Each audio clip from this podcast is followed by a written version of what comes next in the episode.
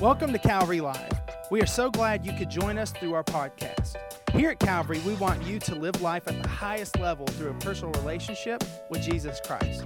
We hope today's message will be an encouragement. So, PowerPoints, those moments when in, in, in places you wouldn't expect to find them, in places that we're just going through like another day, and God shows up and everything changes. How many say, God, I want you to show up in my life? How many need some things to shift in another direction? All right. Well, today we're going to look at Moses. Before we do, I want to read Romans 8 28. Now, I, I want to make sure that you see the uh, the alignment of the message, the alignment of these words, it's different than what we're most familiar with in the King James translation. No, I love the King James translation. All my formal theology training is in that translation. Most of the scripture I memorized is in that translation. But there are some of these uh, other translations that are authorized. The NIV is one of those. There, there's a little difference in the wording that's huge in the meaning, okay? So let's read this Romans 8 28 NIV. And we know, what do you know today? Come on. And we know that in all things, God works for the good of those who love him. And he goes another level, who have been called according to his purpose. We know that in all things God works. Okay? The subject here is God, not things. Now, the King James translation, it says this We know that all things work together. See the difference in that? The subject is the things, the circumstance. That's really not very comforting. And it's led some people to misunderstand. So, what are we reading? Read it again. We know that what? In all things, what happens? God is working. Did that say God designed everything you hit? No. Did that say God made bad things? No. James says every good and perfect gift comes from God. How many hear what I'm saying today? Do you, do you get that? Every good and perfect gift comes from God. So you don't have to say, I'm sick and God made me sick to teach me something. If you really believe God made you sick, then why are you going to the doctor? If you believe God made you sick, then just stay home and suffer. We don't believe God makes us sick. We don't believe sickness is God's plan, do we? But sometimes it happens in this fallen world. Now, in heaven, there won't be any sickness because God's order is restored. Why is there sickness now? It came from the fall of man. People that get sick today, it's not because they sinned, it's because Adam sinned way back there. Are you with me? And the door is open for sickness, disease, crime, disorder, pain. All these things came from sin, from the original sin, when Satan was given access to us. God will restore things as He chooses, as He planned when we're gathered with Him. But right now, some things happen. Leave that up to Romans 8 28. Now, some things happen. Anybody ever had some bad things happen? Anybody ever some things happen to you because of what other people have done? Anybody ever had the devil do some things to you?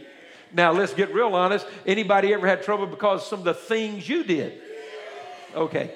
So here's the good news no matter who did the things, God can bring something out of that. But he says for those who what? Love him. It didn't say for those that just acknowledge the big guy upstairs. That could be your uncle living upstairs in your house. I don't know. Who's the big guy upstairs? I've always wondered when somebody's giving a testimony and they can't say Jesus, I'm skeptical. Everybody with me right now? Well, I just want to thank the big guy upstairs. Maybe you got a big fat uncle that lives on the second floor. I don't know who that is. Who's the big guy upstairs? Come on. If you believe in him, say his name. If you're going to give a testimony, say his name.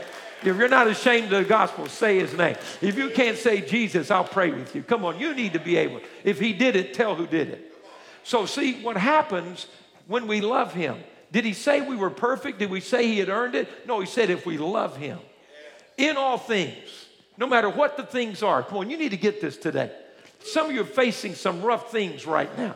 We're about to see what happens when God steps in. In all things, God works.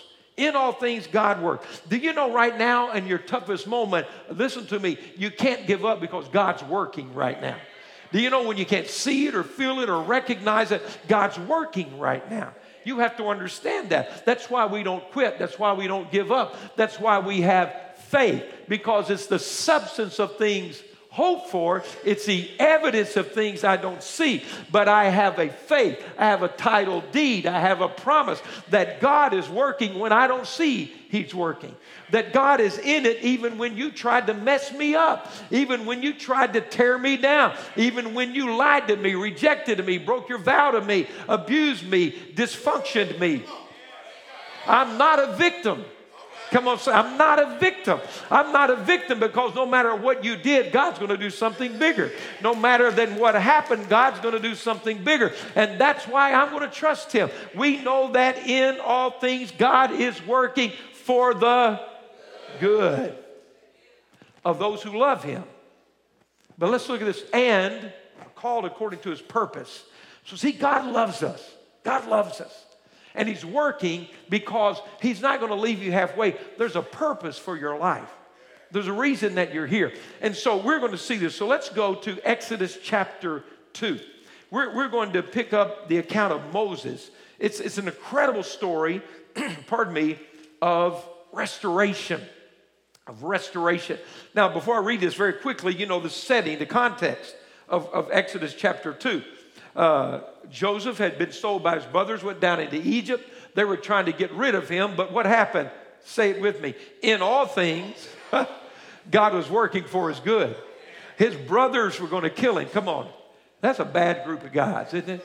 And then they said he's not worth killing. You ever heard that statement? They said he's not worth killing. Let's sell him as a slave, make some money off the boy. So they sold him and he goes down. But what they designed to destroy him, God said, I'm going to go to work in the middle of this. And he told his brothers, Don't be afraid. I am second in command and I can execute you today. But what you meant for bad, God meant for good. What you designed to destroy me, God just used it to position me to save this whole region of the world. And so God was working. And so Joseph goes down and he comes back and brings his father and his family, and there were 70 of them that came into the nation. I want you to say multiplication. Come on, multiplication. So 70 went in. And now that Pharaoh died. There was Joseph's friend, and another Pharaoh rose to power who didn't know who Joseph was. And we understand from the biblical record that by this time, that group of 70 people had grown to maybe 2 million. Listen, God will bless you in the middle of the hardest moment of your life. See, they were slaves, but they were growing. They didn't have a lot of privileges, but they were multiplying. How many of us understand that God will do something even when the enemy's trying to restrict you? God can increase you. So Pharaoh became worried. He said, There's so many of them. If, if our enemies came to fight against us, they might join them. Well, they wouldn't join your enemies if you weren't mistreating them. Okay, so he said, Here's what we're going to do we're going to start killing every baby boy that's born. Now, Pharaoh wanted to kill babies, listen to me closely, because he saw a threat to his nation, to his plan. He saw it in the flesh. But the devil wanted to kill the babies because he saw a deliverer coming. The devil put it in the heart of Pharaoh to kill the babies because there was something clanging. There was alarm going off in hell. God's going to do something about this. Are you listening to me? Do you know the devil has more faith in God than some people? That go to church every Sunday. The devil said, This isn't going to stay like this too long. These people were serving the Egyptian gods, and now they're crying out to the one true God. They're starting to pray, they're starting to seek God. Anybody listening to me now? They began to get together and pray, they began to cry out to God. And the devil said, I know when God's people pray, God answers. The devil said, I've got to do something. God's moving. Something's about to happen. I'm going to put in the heart of this evil man to kill these baby boys when they're born because, because Satan saw a deliverer coming. Do you know that every time hell sees a deliverer about to be born on this planet, he puts out a edict, a verdict, a hit on the babies of that time? Do you know that when Jesus was born in Bethlehem of Judea, that Herod, the wicked king, the puppet of hell, put out a verdict, an edict, an assignment, a hit to kill all the Hebrew babies. Why? Because he, the Herod was threatened by the thought of another king, but Satan wanted a deliverer killed whose name was Jesus. Do you see that? And maybe in our generation, before we get into the politics and before we get wrapped up in all the things that men want to work on, we better look down beneath this thing and you better understand people may want to kill babies for all the physical reasons that I don't agree with, but the devil's after this generation because there's an alarm that's gone off in hell like there has before in history that a deliverer is about to come walking on this planet. A generation of young men and women who will preach the gospel. Come on, anybody believe, who are going to deliver this thing, raise it up. See, I'm 100% for the millennials and the Gen X and the Gen Z because I believe living, breathing, walking on this planet are the generation of men and women that God is going to use to deliver this ungodly, perverted, perverse culture and bring about hope one more time. And I want to be a part of it if I'm here. He may use the young generation, but there was a Joshua and a Caleb who led them in. So if I'm too young to be that, I'm not too old to be Joshua and Caleb and say, let's go tear this thing up for God. I'm not preaching yet, that's my introduction. so it's in that setting that we get to Exodus 2. If I don't hurry, I'm not going to get this done. Now, watch this. So, the edicts given every baby boy born to these Jewish slaves, you kill him at birth. All right? Now, a man of the house of Levi married a Levite woman, and she became pregnant and gave birth to a son. When she saw that he was a fine child, she hid him for three months. But when she could hide him no longer, she got a papyrus basket for him and coated it with tar and pitch. Then she placed the child in it and put it among the reeds along the bank of the Nile. His sister took, uh, stood at a distance to see what would happen to him. Then, then Pharaoh's daughter, Pharaoh's daughter, the guy who said, kill these babies. Then Pharaoh's daughter went down to the Nile to bathe, and her attendants were walking along the riverbank she saw the basket among the reeds and sent her slave girl to get it. She opened it and saw the baby. He was crying, and she felt sorry for him. This is one of the Hebrews' babies, she said. She knew whose baby it was. Then his sister asked Pharaoh's daughter, Shall I go and get one of the Hebrew women to nurse the baby for you? Look at that girl. Come on. His big sister Miriam was watching, and she said, Here's my moment. So she walks right up and says, Look, you're going to keep this baby. Would you like me to find somebody to take care of it? She said, I know a lady that could do it. Come on. They're going to pay his mother to take care of her son when the devil said, I'm going to kill him. Now, you can't tell me God can't work no matter what the circumstances are. Then his sister asked Pharaoh's daughter, Shall I go and get one of the Hebrew women to nurse the baby for you? Yes, go, she answered. And the girl went and got the baby's mother. Pharaoh's daughter said to her, Take the baby and nurse him for me, and I will pay you. So the woman took the baby and nursed him. When the child grew older, she took him to Pharaoh's daughter and be, he became her son. She named him Moses, saying, I drew him out of the water. Let's keep reading. One day after Moses had grown up, he went out to where his own people were and watched them at their hard labor. He saw an Egyptian. Yes, I'm reading quickly on purpose, okay? Uh, he saw an Egyptian beating a Hebrew, one of his own people. Glancing this way and that and seeing no one, he killed the Egyptian and hid him in the sand. The next day he went out and saw two Hebrews fighting. He asked the one in the wrong, Why are you hitting your fellow Hebrew? The man said, Who made you ruler and judge over us? In other words, as we say today, you're not the boss of me. Okay. He said, Are you thinking of killing me as you killed the Egyptian? Then Moses was afraid and thought, What I did must have become known. When Pharaoh heard of this, he tried to kill Moses. But Moses fled from Pharaoh and went to live in Midian, where he sat down by a well. Now, a priest of Midian had seven daughters, and they came to draw water and fill the troughs to water their father's flock. Some shepherds came along, and he drove them away. Moses got up, came to the rescue, and watered their flock. When the girls returned to Reuel, their father, he asked them, Why have you come home so early today? They answered, An Egyptian rescued us from the shepherds. He even drew water for us and watered the flock. And where is he? He asked his daughter. Why did you leave him? Invite him to have something to eat. All right? So, uh, verse 21 Moses agreed to stay with the man who gave his daughter Zipporah to Moses and marriage. Zipporah gave birth to a son, and Moses named him Gershom, saying, I have become an alien in a foreign land. During that long period, the king of Egypt died.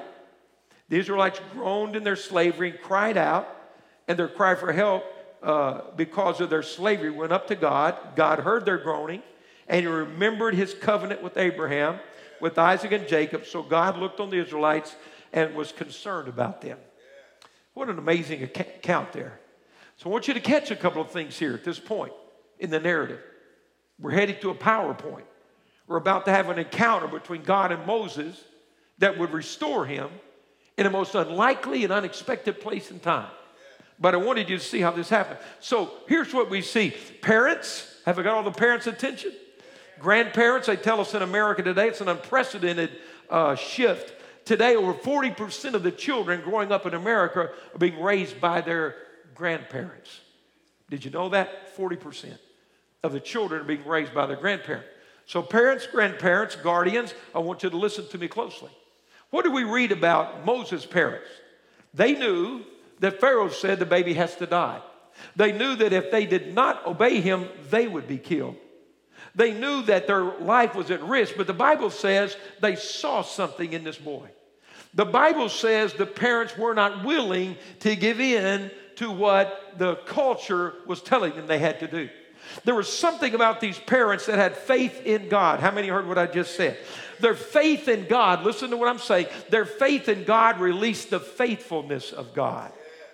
Parents, I'm going to charge you with something today. I want to charge you with something. Are you listening to me? As your pastor, I'm going to charge you. You know today that some of the most incredible uh, and, and incredulous things are trying to be taught in our schools today. Now, I want you to listen to me. We have some godly teachers in this church. There are godly teachers in every school. There are godly administrators, godly people in a process. We're going to pray for them next week. What a place they are in. But I want you to know, parents, that the education of your child and the spiritual development of your child is your responsibility. It's your responsibility. People may partner with you, but it's your responsibility. There are things being taught in school today that shouldn't be taught to any human being, much less a child. I don't know if your school system that's happening, but I want to tell you something. You're responsible to find out if it's happening. Are you listening to your pastor? It's not mindlessly send them to school. It's not mindlessly let them go. I'm challenging you to be the kind of parent that Moses' parents were. I'm challenging you to see the call of God on your children. I'm challenging you to do what others aren't willing to do. I'm challenging you to take a step of faith. If you will, you'll see the faithfulness of God. If they had not taken that step of faith, there would not have been a deliverer named Moses. If they had not taken that step of faith, they would have never seen the faithfulness of God. You will never see God's faithfulness till He sees your faith. You will never see God's provision until you trust Him.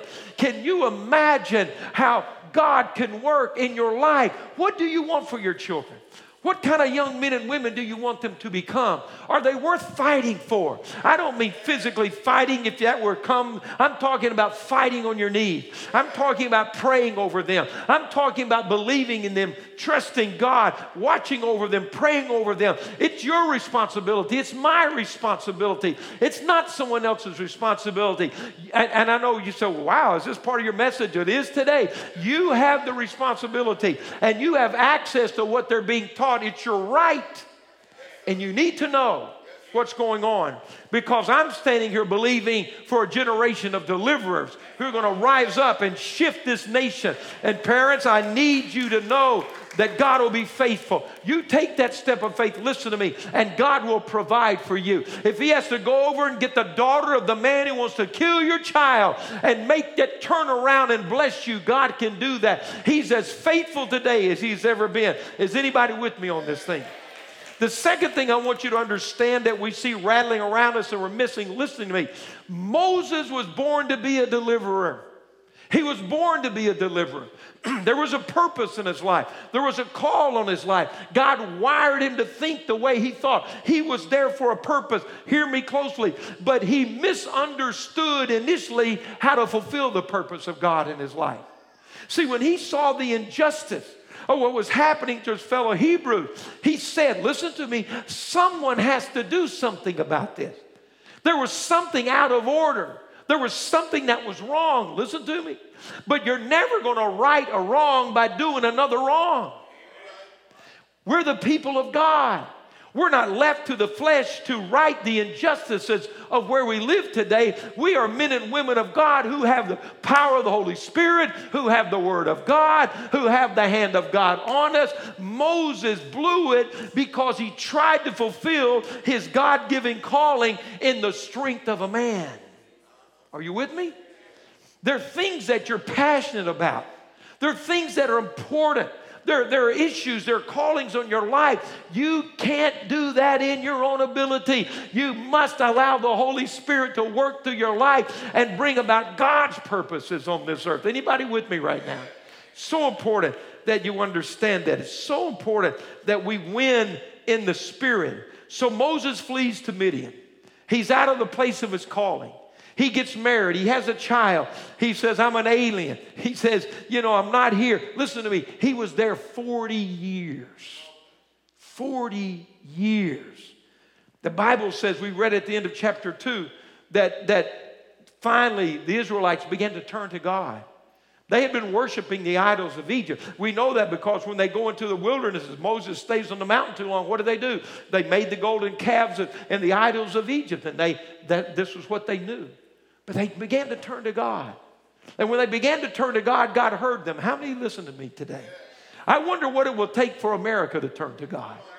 I wonder how hard it has to come before this nation begins to fall on its face and turn to God. I wonder how much we'll take until we turn to God.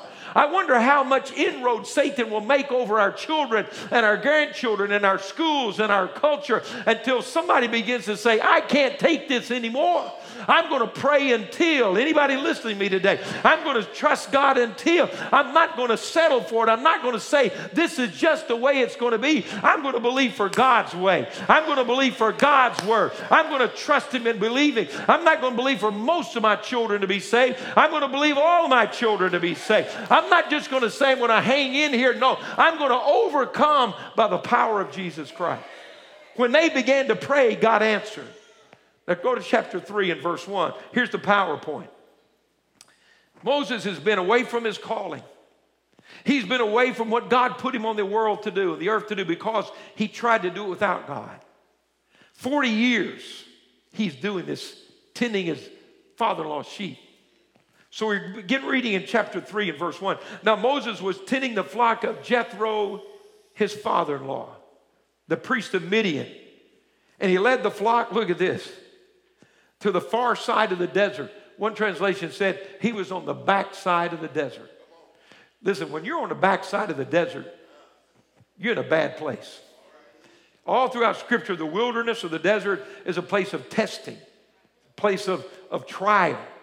And, and after 40 years, what does Moses have to show? He's on the backside of the backside of the desert. He's in nowhere land. So we're reading about it. And, and, and he says, but look at this. I love this. He's on the backside, on the far side of the desert, after 40 years of, uh, uh, of frustration. But there he came to Horeb, the mountain of God. Can I tell you something today? There's a PowerPoint that God has ordained in your life. And you may have been away from the will of God 40 years, but you're not too far. You may have been out of this thing a long time, but it's not been too long. You may have thought there's no way out for me and you've settled and accepted it. It's just, I just missed my moment. Are you listening to me today? I missed my moment. I'm not the age I need to be. Moses was 80. Someone say 80. He was 80 when this thing happened to him. But on the backside of the desert, in the lowest moment of your life, when you've given up on everything else, and think it's just not going to happen and settle for this place, you walk right up on the mountain of God. God has something planted to remind you that no matter who you are, where you are, what you've done, all the things, He's still God. So let's keep reading. So it goes to the mountain of God, verse 2. And there the angel of the Lord appeared to him in the flames of fire from within a bush. Moses saw that though the bush was on fire, it did not burn up. So Moses thought, I'll go over and see this strange sight, why the bush does not burn up.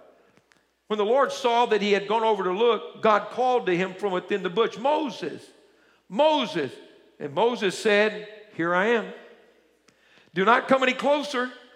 God said, Take off your sandals, for the place where you're standing is holy ground. I want you to understand something.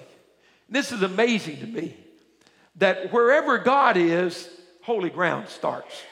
Wherever you encounter God, it may be on the backside, on the far side of your desert, but if God shows up, it's holy ground. It's holy ground. I remember when we had our television program that they would uh, they would run it at certain odd times because there's no programming, and, and, and someone told me that this person was away from God and backsliding. They were in a in a very rough reputation nightclub over in Huntsville. And they were sitting there in this nightclub at 2:30 a.m. on Sunday morning. And they looked up at the television in the nightclub at 2:30 a.m. Sunday morning, and I was preaching the gospel. And this person looked up there and said, Dear God, but I'm telling you the truth. Punched the person with them, said, That's Pastor Sawyer preaching in here. I don't know who turned me on a nightclub, but thank you. I will preach in any nightclub, any place, any time. And they punched a person. Listen, this is a true story. Punch a person and said, That's Pastor Sawyer. Something going on. We need to get out of here. An hour later, there was a shooting in that nightclub. I'm going to tell you, God will make holy ground in a nightclub. I hate to say it, it's kind of rough. Honestly, it was a strip club. Sorry. Leave it there, all right? Listen to me. Let's go on. I'm in on the backside, on the far side, on the sin side, on shouldn't be there side. When you're running from God's side, when God says, I haven't given up on you, I know who you are, He'll put a preacher on a television, how that happens, and save your life. See, here, li- listen, Here's the difference in religion and relationship. When God does these kind of miracles, listen, religion keeps running around trying to find where God was. See, religion says, if we go out in that desert and find that bush, God might do something for us. Did you hear what I just said? Religion tries to go where God was, relationship goes where God is. See, I don't have to have anything that was, that I can meet the God who is. He walks into this thing. Uh, Moses has given up. This boy is finished. He even names his children. It's a bad day. I mean, Gershom means I'm nowhere I need to be. He had given up. But God says, Hey, Moses. I know who you are. I know where you are. I'm going to make some holy ground. I'm telling you, God is so good, so big, so powerful. He's not afraid of where you're standing right now. He'll walk in the middle of the biggest failure you've ever had and make holy ground because He's God. But I love this. He not so so let's keep reading. Verse 5. Do not come any closer. Take off your sandals, for the place where you're standing is holy ground. Would you say this was a PowerPoint? This just might be a divine intersection. In the least place he thought. Let's keep reading. Then he said, I am the God of your father, the God of Abraham, the God of Isaac, the God of Jacob. At this, Moses hid his face because he was afraid to look at God. Now, come on, watch this. What do we read? Let, let's say it. Say it with me. Romans 8 28. We know that in all things. God works for the good of those who love him and are called according to his purpose. Okay, watch this. Every PowerPoint has a purpose. Every encounter is something God's doing. So watch. So he says, Now that I got your attention, Moses, the Lord said, I have indeed seen the misery of my people in Egypt. I have heard them crying out because of their slave drivers, and I am concerned about their suffering.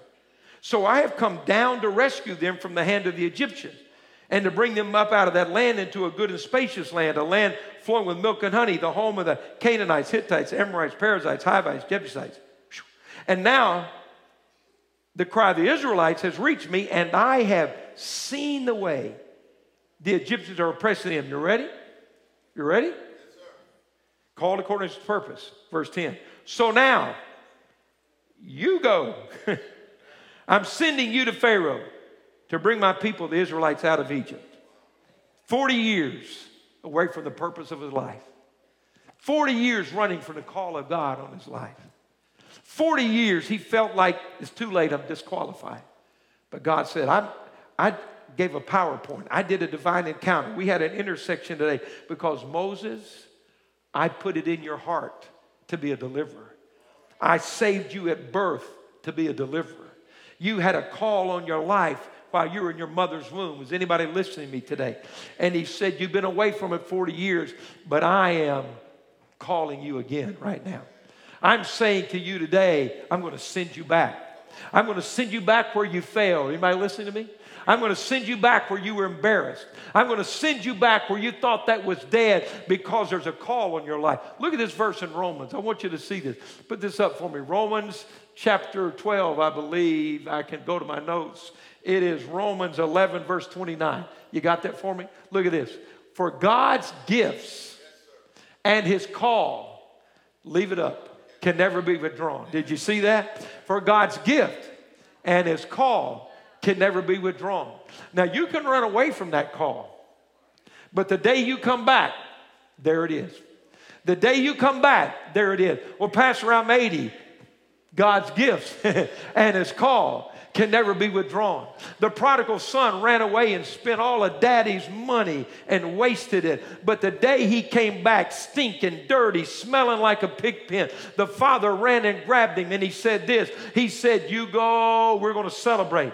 He said, Get the robe, get the shoes, get the ring. It wasn't just anybody's ring, anybody's shoes, anybody's robe. It was his robe, his shoes, his ring that had been waiting for him to come back. I'm going to tell you something right now. In all things, God works for the good of those who love Him and are called according to His purpose. And when you step into the purpose of God, God will never withdraw His call off your life. He'll restore it, He'll bring it back, He'll release it. I would love to see all the gifts and the call on the church of Jesus be released again in this nation. Is anybody listening to me? I want to call you back to your gift. I want to speak into your purpose. I want to say to you, it's not too late. You you might have thought God was going to do it this way and it came another way. But if God has a purpose and He does, He's never going to withdraw it off your life. How many are thankful that God is faithful to do what He says? Let's go to verse 11. I got to hurry. Come on. There's a, there's a PowerPoint happening here. See, see, God says, Come on, I'm sending you. And, and, and Moses was like, Hallelujah, I've been waiting. No, that's not what happened.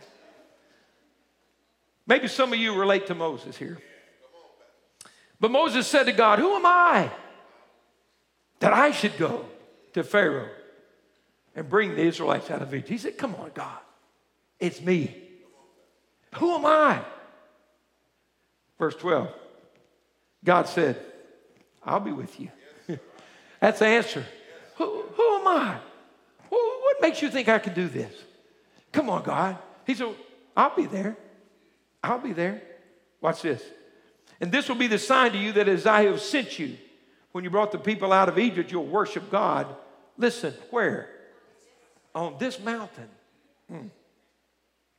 Moses said to God, Suppose I go to the Israelites and say to them, The God of your fathers has sent me to you. And they ask me, What is his name? Then what am I going to tell them? I like this. When you say to God, Who am I? You know what God says to you? I am.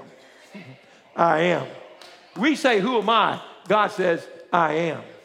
That's, that's where the Hebrew name we derive Yahweh, the most common name for God, Yahweh. He says it here I am. Yahweh. Listen to me. This is, this is a, a, a verb, listen, that in the Hebrew, this phrase means action.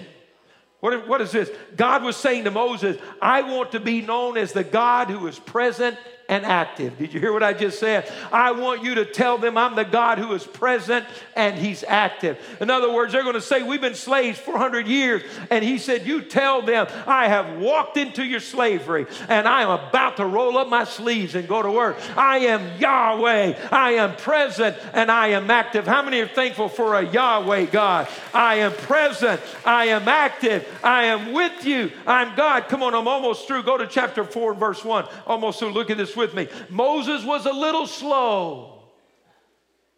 Anybody here ever been a little slow? Come on, you just had God talk to you out of a burning bush. You just said, Who am I to go? And he said, I am going to go with you. Look at this. We're about to, we're wrapping it up. Chapter 4, verse 1. Moses answered, What if they don't believe me or listen to me and say, The Lord didn't appear to you? He was slow. Some of you have been slow. But God says you're worth waiting on. Come on. Some of us have been hesitant and fearful.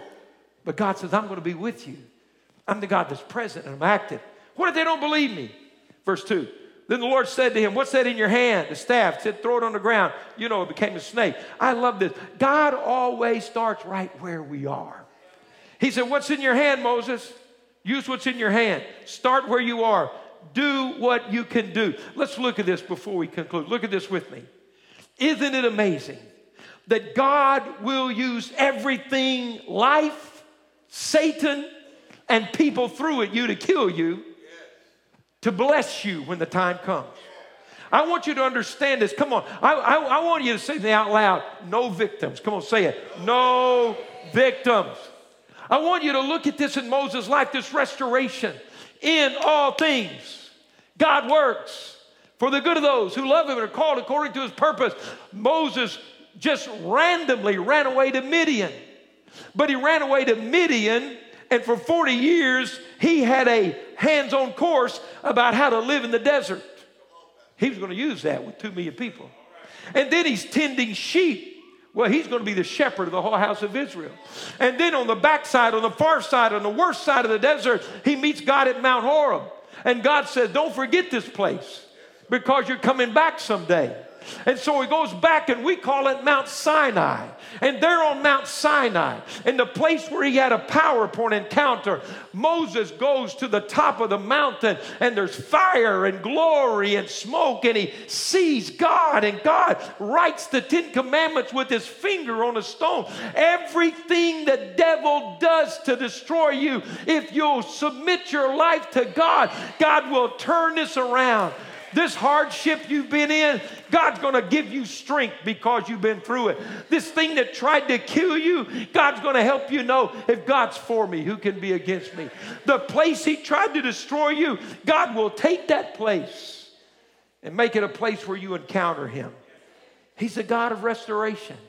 He's a God that will send the Holy Spirit to intersect your life in a place where you never thought it could happen again. He's God. I want our worship team to join me, and I want you to stand with me today. Moses, who said, I'm unqualified. Come on, listen to me. Moses, who said, I can't do it. You read about him at the end of Deuteronomy, chapter 34. It says, Never has there been one like him. Did you hear me?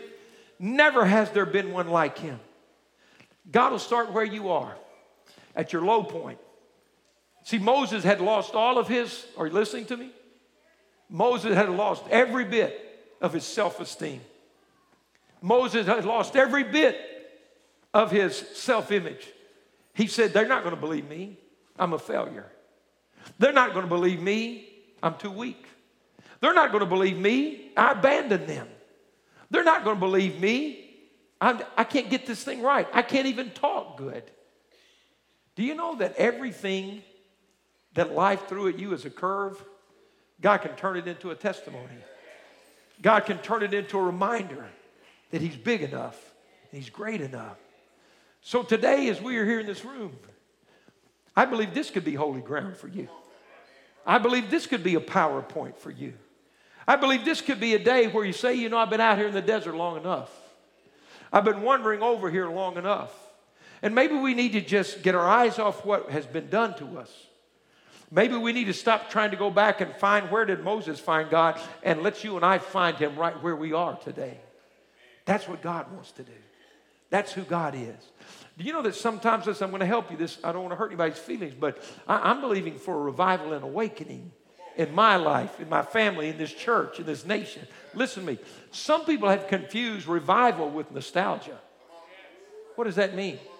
They think the only way you can have revival is sing the song they sang the night I got saved, have the same red shag carpet in the church when I went to the altar, have the same bench my grandfather father purchased when we built the church. That's not revival, that's nostalgia. We need to stop trying to go back to where God was. And we need to start running to where He is. Are you with me? That's revival. That's awakening. God, I want who you are. God, I, I want a burning bush. I want holy ground. I want to be restored. I'm tired of running, tired of missing. I want you to hear me today. Stop living below what God put you on this planet to do. You may not be Moses, but you're somebody in this thing. Those people that meet and pray, your name may never be celebrated, but the prayers you prayed made the breakthrough for the people that gave the testimony. Mom and dad, to raise godly children in this day and time, you need the anointing of the Holy Spirit on your life. You need the wisdom of God in your life. I'm going to tell you something. These people that say the gifts of the Holy Spirit don't operate anymore today, my God, my God. You and a parent today, you better have word of knowledge. You better have discerning of spirits. You better have the gift of faith. You better know what it's like to have an encounter with God. You're going to make this thing happen. Listen, you young guys about to get married, ooh, Jesus. You better learn how to turn that phone off and talk to each other. You better learn how to honor one another. You better learn how to do some things that are going to build a great marriage and build a great life. You need to stop comparing yourself to everybody on social media just showing you their highlight reel of their life. You need to stop letting confused people confuse you. You need to get that word. You need to get in that word. You need to say, This is what I'm going to do. And I'm going to tell you, the people that walk out of your life when God walks in, He's just creating room for God to do something big inside your life. He's just making some room. Just making some room. I found out when you get really right with God, you don't have to run people off, they'll leave themselves. You know, my all my old drinking, swearing, fussing, cussing buddies, when I when I started praying in tongues, they walked out. I mean, I didn't have to say leave. They were looking for the door. But guess what? Some new ones came walking in the door. Said, let's go after God. Let's seek God. Let's find God. Where are you today? Where are you? Where are you? Where are you in your journey? I have some good news for you. God can restore us. God can restore you. God can reach in this moment. Do you think today is a coincidence? No, no, no. God ordered your steps. God brought us here. I want to encourage you. Just take that step of faith. Just say, God, here's my life. Thank you for listening to today's podcast. You can connect with us live each Wednesday and Sunday through our social media pages. If today's message has blessed you, please rate and review us so that more people can hear this message of Christ. Find out more about Calvary on our website at calvaryassembly.org.